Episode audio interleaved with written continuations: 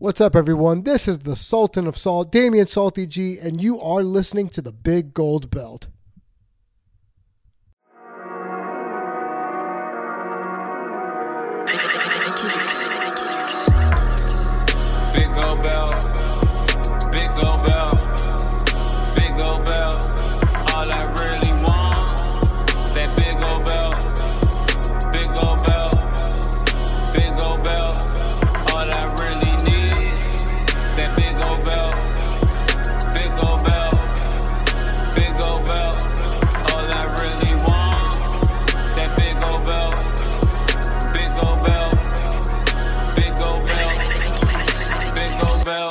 Damian Salty G here on Big Gold Belt, documenting this week's NWA Power. Find me on Twitter at DamianG347 as well as on Instagram, Coach Damon G. So I got to admit, this is my second time watching NWA Power, and the first one I saw was episode two.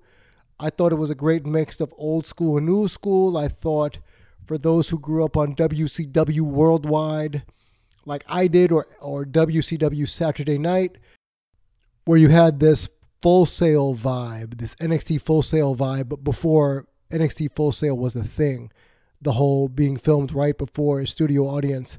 So there was a lot of things in the first episode I saw that kind of rubbed me the wrong way, and it was explained to me that that was the point. For one, these commercials, they are so cringeworthy.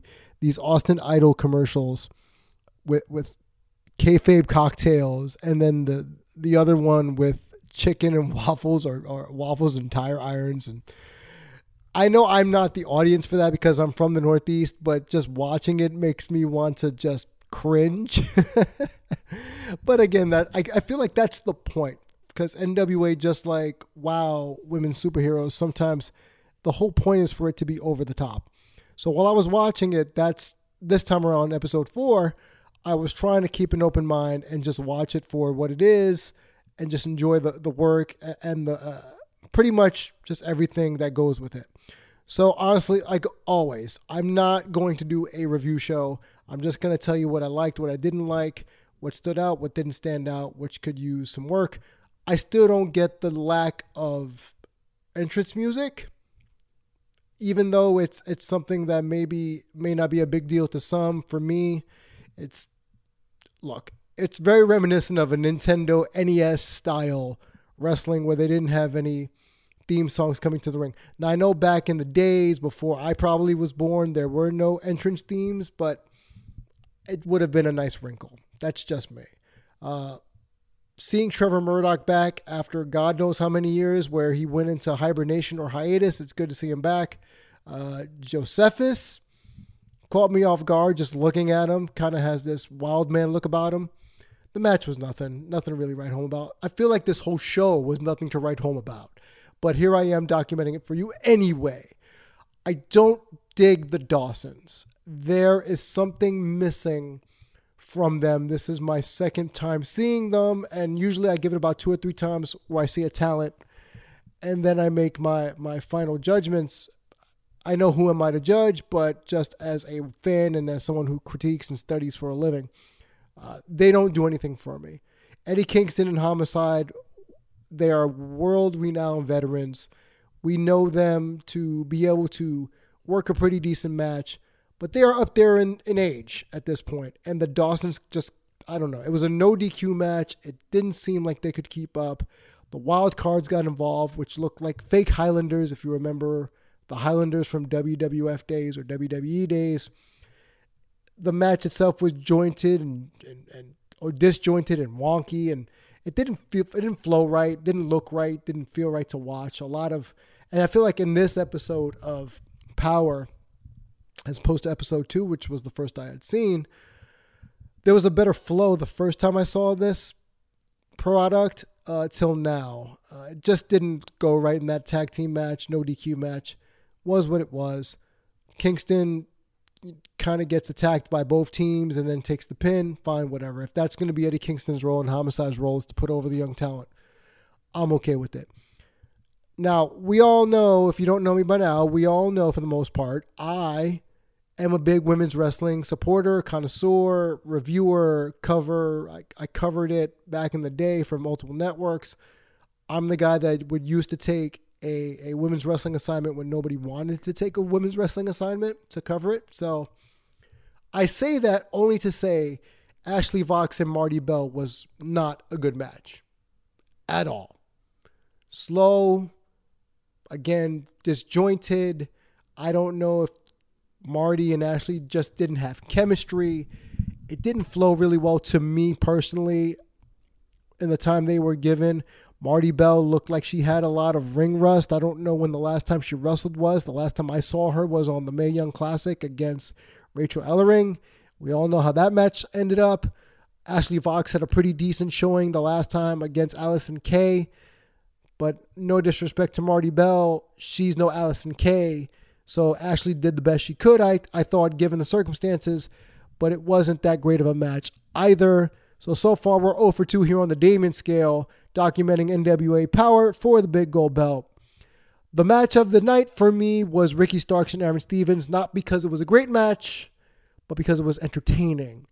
And I think that's the point with wrestling is that it's supposed to be entertaining more often than not. Aaron Stevens, formerly known as Damien Sandow, doesn't look like he's been kind of doing too much wrestling during his acting career or his acting phase. So I feel as if the NWA is a good way for him to kind of work his way back into the wrestling circle. I just said this to someone. I literally just said, if of all the people I've seen on NWA Power so far, the one that has stepped up the most is Ricky Starks. I think he has obviously a look, he has a presence, but he actually can wrestle and match his ring presence, and he's decent on the mic. And that slap he gave Aaron Stevens prior to the match starting during their promo, I thought was amazing. I think so far he's the one that stands out most to me while watching NWA Power, more so than Cabana, more so than Anderson or Aldis or both Storms. I think right there, I going forward, I can see Ricky Starks being elevated up the card and being a fan favorite because he just has that that vibe about him that you just want to either boo or love and appreciate. Can go both ways, as a healer, as a face. I think I think that's that's the guy. He's the one I'm looking out uh, looking at most in NWA Power. And then we had the six man with Team Aldis, Nick Aldis, Anderson, Colt Cabana versus Team Storm, James Storm, and the Wild Cards. Like I called them before, they just remind me of the Highlanders. This match, while good from an action standpoint, I have no connection to any six of these people. I used to like Mr. Anderson when he was Ken Kennedy.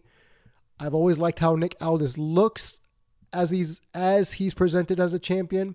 I've never been a Colt Cabana fan. I've never been a James Storm guy.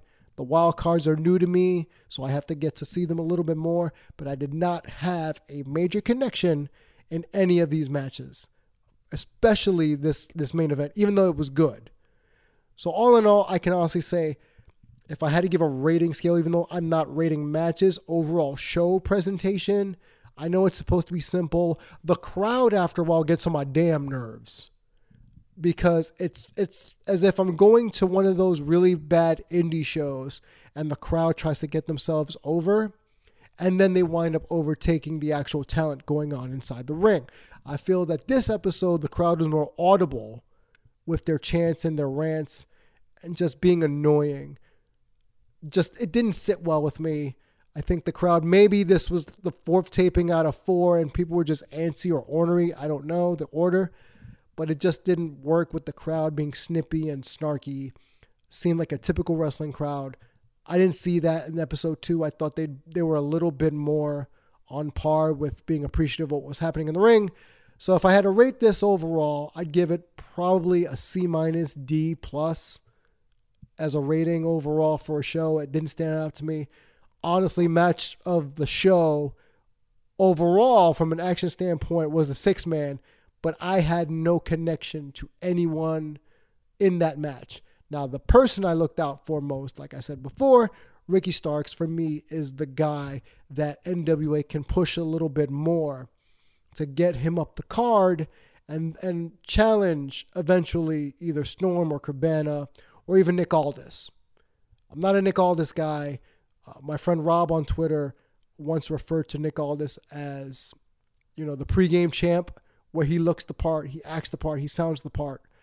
But when he's in the ring, nothing to write home about. I feel the same way about Eli Drake. Nothing to write home about. Great on the stick, great on the microphone. Nothing else beside that.